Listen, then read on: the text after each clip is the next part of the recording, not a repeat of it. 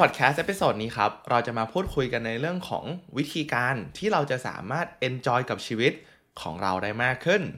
แต่ผมจะต้องบอกก่อนว่าคำว่า enjoy ที่ผมหมายถึงเนี่ย ไม่ได้แปลว่าเราจะมีความสุขตลอดเวลานะครับ แต่ผมจะหมายถึงว่าเวลาที่เรามองย้อนกลับมาในชีวิตของเราแล้วเนี่ย เราจะเห็นว่า เฮ้ย โดยภาพรวมบวกทั้งความรู้สึกเศร้า เสียใจ อิจฉา หรือความรู้สึกอะไรก็แล้วแต่ พอเราแบบซูมออกมาเนี่ย แล้วเรามองภาพรวมชีวิตนั้นอะมันดูเป็นชีวิตที่ดี อะนี่ก็คือคอนเซปต์ของ enjoy the journey ที่ผมจะพูดถึงหลังจากนี้นะครับ เพราะส่วนตัวผมมองว่าเรื่องของความรู้สึกต่างๆ ที่เรารู้สึกเนี่ยทั้งความเศร้าเสียใจอกหักหรืออะไรแบบเนี้ยมันเป็นเรื่องปกติครับ เพราะเชื่อว่าไม่มีใครที่เขามีความสุขตลอดเวลาหรอก เพราะถ้าเขามีความสุขตลอดเวลา มันก็คงจะกลายเป็นเรื่องน่าเบื่อสำหรับเขาถูกไหมเรารู้สึกเศร้ามันทำให้เรารู้ว่าไอ้ความรู้สึกสุขเนี่ยมันมีค่าแล้วก็มันมีความหมายนั่นเองอะทีนี้ผมอยากสอบถามทุกคนครับว่า ณตอนนี้ ชีวิตของทุกคนเป็นยังไงบ้าง ตอนนี้ทำงานที่คุณชอบหรือเปล่าทำงานแล้วรู้สึกเหนื่อยไหมเหนื่อยกับหัวหน้า เหนื่อยกับเพื่อนร่วมทีมไหม รู้สึกว่าเฮ้ยช่วงเวลาที่เราไปทำงานเนี่ย มันก็โอเคนะ เรามีเงินเดือน เราได้เรียนรู้ แต่เรากลับรู้สึกไม่มีความสุขเลย พอวันศุกร์โอ้โห ดีใจมากได้ไปตี้กับเพื่อน แต่พอมาวันอาทิตย์ครับ โอ้โหพรุ่งนี้เซ็งเลย วันจันทร์จะต้องไปทำงานแล้ว ถ้าคุณกำลังรู้สึกแบบนี้อยู่ ผมหวังว่าพอดแคสต์ episode นี้นะครับ จะสามารถช่วยคุณได้ ผมหวังจริง ๆ แล้วก็ผมได้แบ่งออกมาเป็น 7 ขั้นตอนด้วยกัน ซึ่งเชื่อว่าถ้าหากเดินตาม 7 ขั้นตอนนี้ และพยายามนำเรื่องของ 7 หลักการนี้นะครับ ไปปรับใช้ในชีวิต ผมก็เชื่อว่ามันอาจจะสามารถช่วยชีวิตของคุณเนี่ยดีขึ้นมาได้ แต่แน่นอนมันไม่ใช่เรื่องที่เราจะสามารถปรับเอาไปใช้ปุ๊บ แล้วมันจะเกิดผลขึ้นทันทีนะ ผมเชื่อว่าเราจะต้องฝึกฝนเรื่องของสิ่งที่ผมจะแชร์หลังจากนี้เนี่ยไปตลอดหรือว่าฝึกไปเรื่อยๆ ฝึกให้มันกลายเป็นนิสัย แล้วเมื่อนั้นเนี่ยเรื่องราวดีๆในชีวิต หรือความรู้สึกหรือว่ามุมมองของเราที่มีต่อชีวิตของเราเนี่ยมันจะดีขึ้นอย่างแน่นอนครับ และท้ายที่สุดมันก็จะสามารถกลายเป็นชีวิตที่คุณมองว่าเป็นชีวิตที่คุ้มค่า แล้วก็ enjoy สำหรับคุณได้ครับ มาเริ่มกันที่ขั้นตอนแรกกันเลย look for the positive in every situation มองหาสิ่งดีๆ ในทุกๆสถานการณ์ครับ ก็สำหรับข้อแรกนั้นมันเรียบง่ายมาก ผมก็เชื่อว่าเราทุกคนก็ต่างน่าจะเคยได้ยินประโยคนี้กันมาบ่อยแล้วว่า เออ ถ้าเราอยากจะรู้สึกดีกับตัวเองมากขึ้น อยากจะมองว่าวันนี้กลายเป็นวันที่ดีเนี่ย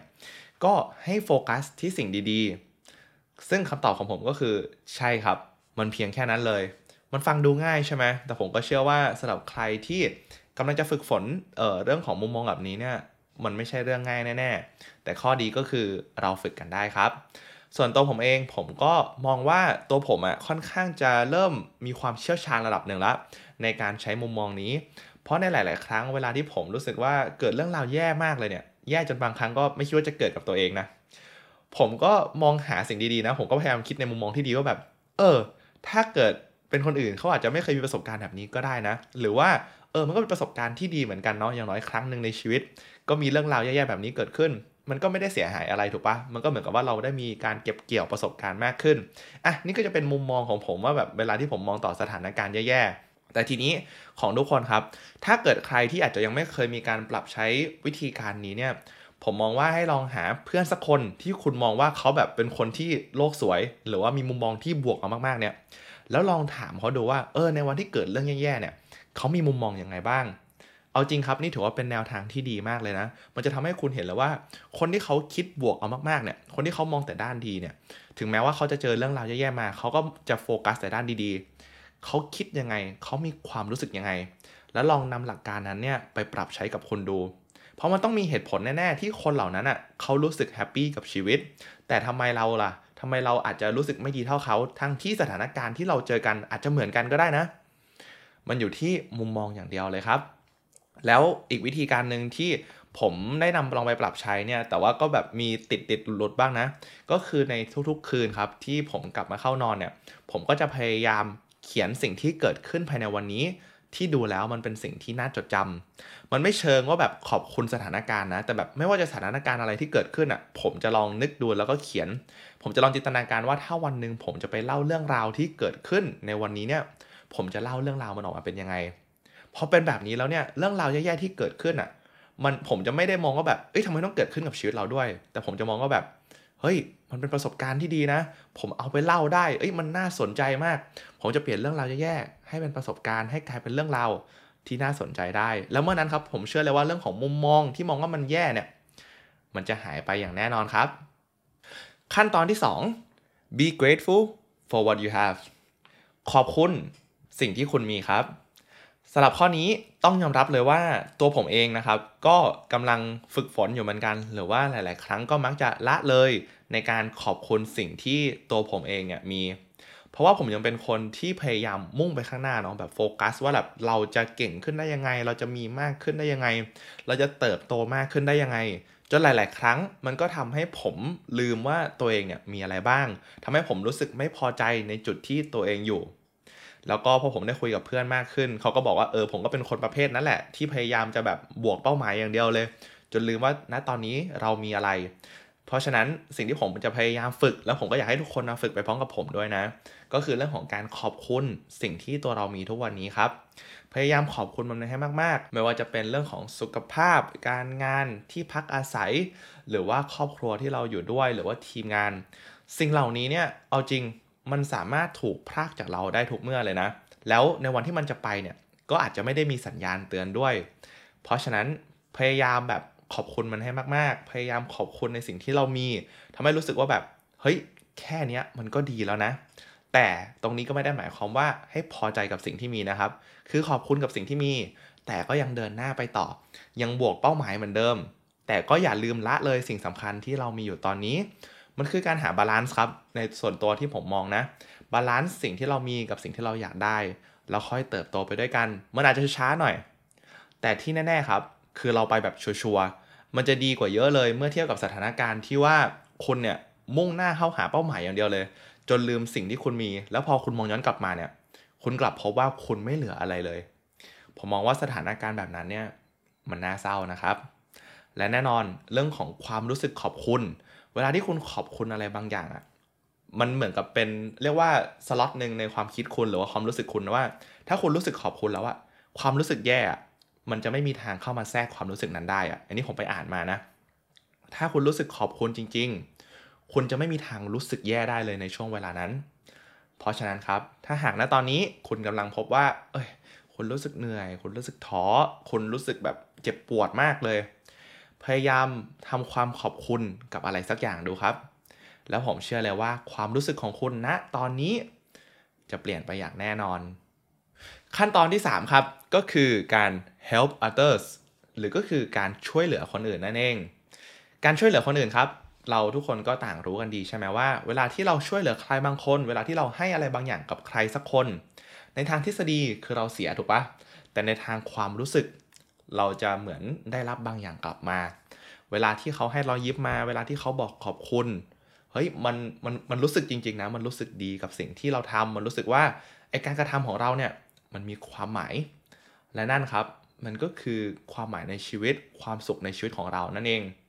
ถ้าเกิดทุกคนลองนึกย้อนกลับไปดูก็ได้ เวลาที่คุณได้ช่วยเหลือใครบางคน ช่วยเพื่อนคุณก็ได้ ช่วยคนที่บ้าน ช่วยเพื่อนที่ทำงาน เขาก็จะรู้สึกขอบคุณ คุณก็จะรู้สึกดีไปด้วยว่าแบบเออ วันนี้คุณรู้สึกว่าคุณได้ทำอะไรที่มันเป็นประโยชน์ต่อผู้อื่น เป็นประโยชน์ต่อสังคมเฮ้ยนี่คือความสุขที่เราควรให้ความสำคัญกับมันมากขึ้น หรือว่าแม้แต่เรื่องงานก็ได้นะ ถ้าเกิดคุณสามารถเปลี่ยนเรื่องของงานของคุณ ให้กลายเป็นสิ่งที่สอดคล้องกับการช่วยเหลือคนอื่นมากขึ้นเนี่ย ผมก็เชื่อเลยว่าคุณจะมองว่างานของคุณเนี่ยมันมีความหมาย แล้วคุณก็มีความสุขในการทำงานนั้น เพราะคุณรู้ว่าผลงานของคุณมันกำลังมีอิทธิพลบางอย่าง ต่อชีวิตของผู้คนอยู่นั่นเอง เพราะฉะนั้นครับ ถ้าหากคุณอยากจะค้นพบความรู้สึกว่าตัวเองเนี่ยจะมีความสุขชีวิตของตัวเองมีความหมาย ลองช่วยเหลือคนอื่นดูครับ ขั้นตอนที่ 4 find time for rest and relaxation หาเวลาเพื่อพักผ่อนครับ การพักผ่อนถือว่าเป็นสิ่งหนึ่งที่สำคัญมากนะสำหรับใครในที่นี้ที่อาจจะเป็นคนที่ชอบทำงานมาก ผมรู้นะผมเข้าใจด้วยว่าการทำงานมันสนุกแล้วมันก็แบบมันอะ่ะมันเครียดแต่แบบเออเรารู้สึกดีเวลาที่เราทำงานเสร็จ แต่เรื่องของการพักผ่อนครับ มันยังเป็นสิ่งที่สำคัญไม่แพ้กันเลย เพราะถ้าหากเราหมกมุ่นอยู่แต่กับงาน เราในความคิดเรามีแต่เรื่องงานเนี่ยเมื่อนั้นมันเหมือนเราไม่ได้เวลาให้ตัวเองได้พักผ่อนครับ และแน่นอนมันจะมีผลต่อความสามารถในการทำงานของเราด้วยนะ เพราะฉะนั้นครับอย่างน้อยใน 1 อาทิตย์ หาเวลาพักผ่อนบ้าง หรือแม้แต่ใน 1 วันนะครับ ตอนเย็นหาช่วงเวลาชัดดาวจริง ๆ อย่าแบบทำงานตลอดเวลาครับ หาช่วงเวลาที่คุณจะทำงาน และหาช่วงเวลาที่คุณจะพักผ่อน แบ่งมันออกมาให้ชัดเจน แล้วผมเชื่อเลยว่าคุณจะรู้สึกว่าตัวเองเนี่ยมี energy มากขึ้น มีความสามารถในการคิดอะไรหลาย ๆ อย่าง ได้ดีมากขึ้น เพราะว่าคุณได้ให้ร่างกายได้พักผ่อนครับ ขั้นตอนที่ 5 be a team player เป็นส่วนหนึ่งของทีมครับสำหรับขั้นตอนนี้ความหมายของมันก็คือ การที่เราครับเป็นส่วนหนึ่งของสังคมหรือว่ากลุ่มคนที่เราอยู่ด้วยนั่นเอง ไม่ว่าจะเป็นเรื่องของครอบครัวเพื่อนฝูงความสัมพันธ์ แบบไหนก็แล้วแต่ หรือว่าเรื่องของที่ทำงาน ถ้าเราสามารถเป็นส่วนหนึ่งของกลุ่มคนที่เราอยู่ใกล้ด้วยได้ เราเข้าใจพวกเขาเราคอยช่วยเหลือพวกเขา เราคอยแชร์เรื่องราวกันและกัน นั่นครับความรู้สึกแบบนั้นเนี่ยมันทำให้เรารู้สึกว่าเราเป็นส่วนหนึ่งของสังคม และแน่นอนครับ เราทุกคนต่างเป็นสัตว์สังคมใช่ไหมฮะการที่เราจะรู้สึกว่าตัวเองมีความหมาย มันคือการที่เราได้ช่วยเหลือผู้อื่น มันคือการที่เรามองว่าเรานั้นเป็นประโยชน์ต่อผู้อื่นนั่นเอง เพราะฉะนั้นถ้าหากทุกวันนี้คุณรู้สึกว่าแบบเออตัวเองไม่ค่อยมีความสุขเลย แล้วมานั่งสังเกตว่า เออเวลาส่วนใหญ่ของคุณเนี่ยคุณใช้เวลาอยู่คนเดียวนะ นั่นก็เป็นอีกหนึ่งสัญญาณเหมือนกันที่บอกว่า เฮ้ยมันได้เวลาที่เราควรจะไปพบเจอใครสักคนแล้ว พบเจอเพื่อนก็ได้ ไปอยู่กับใครสักคนก็ได้ทำให้เรารู้สึกว่าแบบเออเรากำลังมีคนที่คอย support เราอยู่ตลอดเวลานะ และเราก็กลายเป็นคนที่สามารถ support เขาได้ด้วยเมื่อนั้นครับ ผมเชื่อเลยว่าการที่เราได้อยู่ใกล้ใครสักคน การที่เราได้เป็นส่วนหนึ่งของ community เนี่ย เราจะรู้สึกว่า เฮ้ย เรารู้สึก belong อะ เรารู้สึกว่าเรามีที่ที่เราควรอยู่ แล้วเราก็รู้สึกสนุก ที่จะได้อยู่กับพวกเขาด้วย เพราะฉะนั้นครับ เป็นส่วนหนึ่งของทีมพยายามผูกมิตรกับผู้คนให้ได้มากที่สุด แล้วเมื่อนั้นผมเชื่อเลยว่าเราจะค้นพบความสุขได้มากขึ้นอย่างแน่นอนครับ ขั้นตอนที่ 6 strengthen your physical and mental health สร้างความแข็งแกร่งให้กับร่างกายแล้วก็จิตใจของคุณครับ เรื่องของการออกกำลังกายครับสำหรับข้อนี้มันเป็นเรื่องที่สำคัญมาก เพราะเวลาที่เราออกกำลังกายเนี่ย นอกจากมันจะทำให้ร่างกายของเราแข็งแรงแล้ว มันยังมีผลต่อความรู้สึกหรือว่าจิตใจของเราด้วยนะ เพราะฉะนั้นถ้าหากทุกวันนี้คุณยังไม่ได้มีโอกาสเริ่มต้นได้ออกกำลังกายแบบจริงจัง อันนี้ถือว่าเป็นนิสัยหนึ่งที่ผมแนะนำมากเลยนะ เพราะทุกวันนี้เนี่ยผมก็มีโอกาสไปยิมอาทิตย์ละ 5-6 ครั้ง เพื่อที่ว่าตัวเองเนี่ยจะได้ออกกำลังกายครับ ยกเวทจะได้มีหุ่นที่ดี แล้วมันจะรู้สึกดีกับตัวเองมากจริง ๆ มันจะรู้สึกว่าแบบเฮ้ย เรารู้สึกว่าตัวเองมีวินัยด้วยนะ เรื่องของการออกกำลังกายมันสะท้อนถึงเรื่องของวินัย รู้สึกว่าตัวเองเนี่ยมีเป้าหมายและสามารถวิ่งตามมันได้ แล้วเมื่อไหร่ที่เราเห็นแล้วว่าตัวเราเนี่ยมีความสามารถมากพอ ในการมีวินัยกับมีความสม่ำเสมอกับเรื่องใดเรื่องหนึ่งได้เนี่ย มันจะมีผลต่อรูปแบบการใช้ชีวิตของเราทั้งหมดเลยนะ เพราะถ้าเรามองว่าเอ้ย ด้านนี้เราทำได้ แสดงว่าเรามีวินัยและความสม่ำเสมอมากพอ เพื่อที่จะทำอย่างอื่นด้วย มันนี่ประโยคนึงครับที่ผมได้ยินบ่อยมากเลย จากอินฟลูเอนเซอร์ที่ต่างประเทศนะครับ เขาจะบอกไปว่า how you do one thing is how you do everything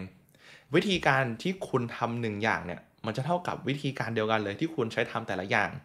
ถ้าเกิดผมจะตีความเพิ่มเติมให้นะ ผมอาจจะแปลแล้วแอบงงนิดนึง คือ ถ้าเกิดเราหนักแน่นในการลงมือทำอะไรสักอย่าง เรามีวินัยกับอะไรสักอย่างเนี่ยวินัยนั้นครับมันคือนิสัยของเราไปด้วย และเราสามารถนำวินัยนั้นเนี่ยไปปรับใช้กับหลาย ๆ ด้านของชีวิต ถ้าหากเรามีวินัยแล้วมีความสม่ำเสมอ แล้วเรานำไปปรับใช้เกี่ยวกับเรื่องของการสร้างธุรกิจตัวเองเกี่ยวกับเรื่องของการทำงาน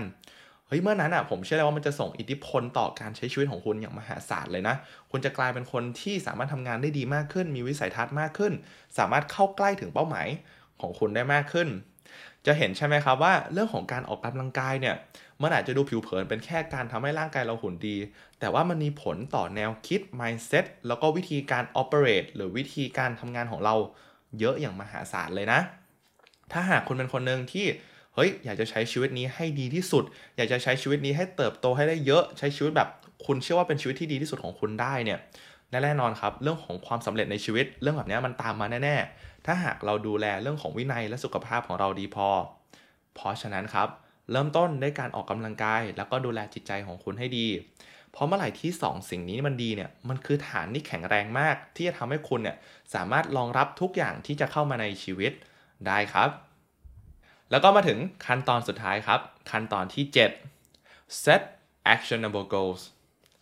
ตั้งเป้าหมาย ที่คุณสามารถทำได้จริง ๆ และสามารถลงมือทำได้ในแต่ละอาทิตย์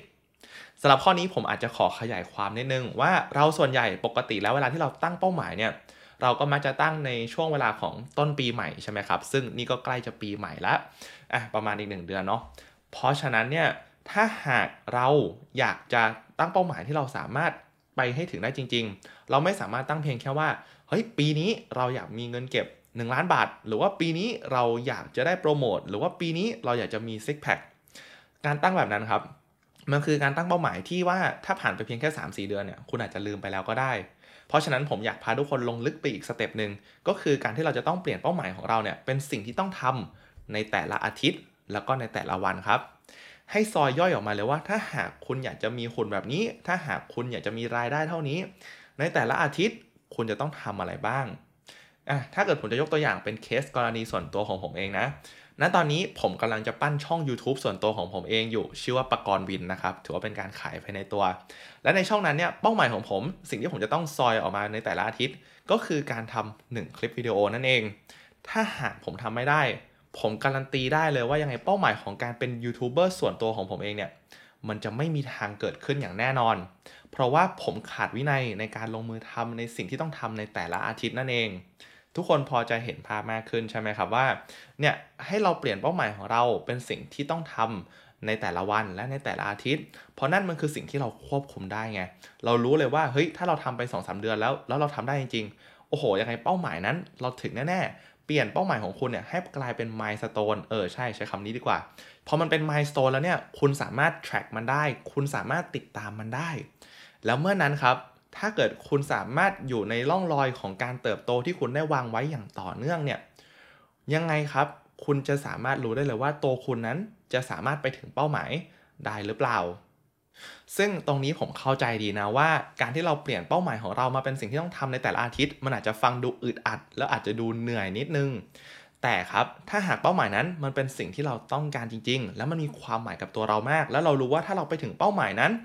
เราจะรู้สึกว่าชีวิตของเราเนี่ยดีขึ้นแล้วเราเก่งขึ้น ยังไงครับมันคือสิ่งที่เราต้องทำแต่แน่นอนครับมันมีหลายวิธีมากเลยที่จะทำให้กระบวนการนั้น มันสนุกมากขึ้น แล้วไว้เดี๋ยวผมค่อยมาแชร์เทคนิคต่างๆนะครับที่ทุกคนจะสามารถนำมาปรับใช้ได้ เพื่อให้การวิ่งตามเป้าหมายของคุณ การใช้ชีวิตของคุณเนี่ยมันดู enjoy แล้วคุณก็มีความรู้สึกว่าอยากจะลงมือทำมันมากขึ้นครับ และนั่นนะครับก็คือ 7 ขั้นตอนสู่ชีวิต ที่คุณต้องการ ที่ทางทีมงาน The Secret Diary และตัวผมได้สรุปมาให้ ผมหวังว่าทั้ง 7 ขั้นตอนนี้จะสามารถเป็นประโยชน์กับทุกคนได้นะครับ แล้วผมก็เชื่อว่าแน่นอนมันอาจจะไม่ใช่เรื่องที่ง่าย ที่เราจะสามารถนำทั้ง 7 ขั้นตอนนี้ไปปรับใช้ เพราะฉะนั้นครับอยากให้ลองปรับใช้ทีละขั้นตอนดู เริ่มจากขั้นตอนแรกก่อนเลย มองหาสิ่งดีๆ ที่เกิดขึ้นภายในวันนี้ครับ ผมเชื่อว่าเพียงแค่ข้อแรกข้อเดียวเนี่ยก็สามารถมีอิทธิพลต่อความรู้สึกในการใช้ชีวิตของหลายๆ คนได้แล้ว เพราะส่วนตัวครับผมก็คิดแบบนั้นจริง ๆ หรือบางครั้งถ้าหากเราเจอเรื่องแย่มากเลยเนี่ยก็ให้ลองโฟกัสว่าเฮ้ยในส่วนที่มันแย่เนี่ยมีส่วนไหนที่เราควบคุมได้ไหมหรือว่าเราควบคุมไม่ได้ ถ้าหากเราควบคุมไม่ได้อะลองปล่อยวางมันดู เพราะเราควบคุมไม่ได้แล้วไง มันเลยอาจจะไม่ค่อยมีเหตุให้เราต้อง โฟกัสกับมันเท่าไหร่ แต่ถ้าหากเราควบคุมได้ ก็กลับมาโฟกัสตรงนั้น กลับมาแก้ไขที่ตัวเราเองให้เราเก่งขึ้นและดีขึ้น เนี่ยครับมันอาจจะมีเทคนิคน้อยๆที่ผมพอจะสามารถแชร์ได้เพื่อให้ทุกคนครับ มีมุมมองที่ดีต่อการใช้ชีวิตมากขึ้น ก็ผมหวังว่าแนวทางที่ผมได้แชร์นี้ จะเป็นประโยชน์กับทุกคนนะครับ และท้ายที่สุดนี้ครับ ผมก็เชื่อว่าทุกขั้นตอนหรือทุกวิธีการที่เรานำมาปรับใช้กับชีวิตเนี่ย มันจะนำพาเราไปสู่ชีวิตที่เปรียบเสมือนกับการประจนภัยครับ เราไม่รู้หรอกว่าในอนาคตเราจะเจออะไรเรื่องดีหรือเรื่องร้าย แต่ท้ายที่สุดแล้วเราสามารถเลือกได้ เราเลือกโฟกัสได้ เราเลือกเดินได้ และผมเชื่อว่าเราก็สามารถเลือกได้เช่นกัน ว่าเราอยากจะให้การเดินทางครั้งนี้ กลายเป็นสิ่งที่ดีที่สุดสำหรับเราหรือเปล่า และในท้ายที่สุดนี้ครับ ผมอยากให้ทุกคนเนี่ยกลับมาโฟกัสกับการเดินทางที่เรากำลังใช้ชีวิตอยู่ณปัจจุบันนี้มากขึ้น เพราะเราเชื่อจริง ๆ ว่าการเดินทางนั้นสำคัญกว่าปลายทาง ขอบคุณมาก ๆ เลยนะครับ ที่เข้ามาฟังพอดแคสต์ episode นี้จนจบสำหรับวันนี้ทางทีมงาน The Secret Diary และตัวผมเองขอลาไปก่อน และขอให้วันนี้เป็นวันที่ดีนะครับ สวัสดีครับ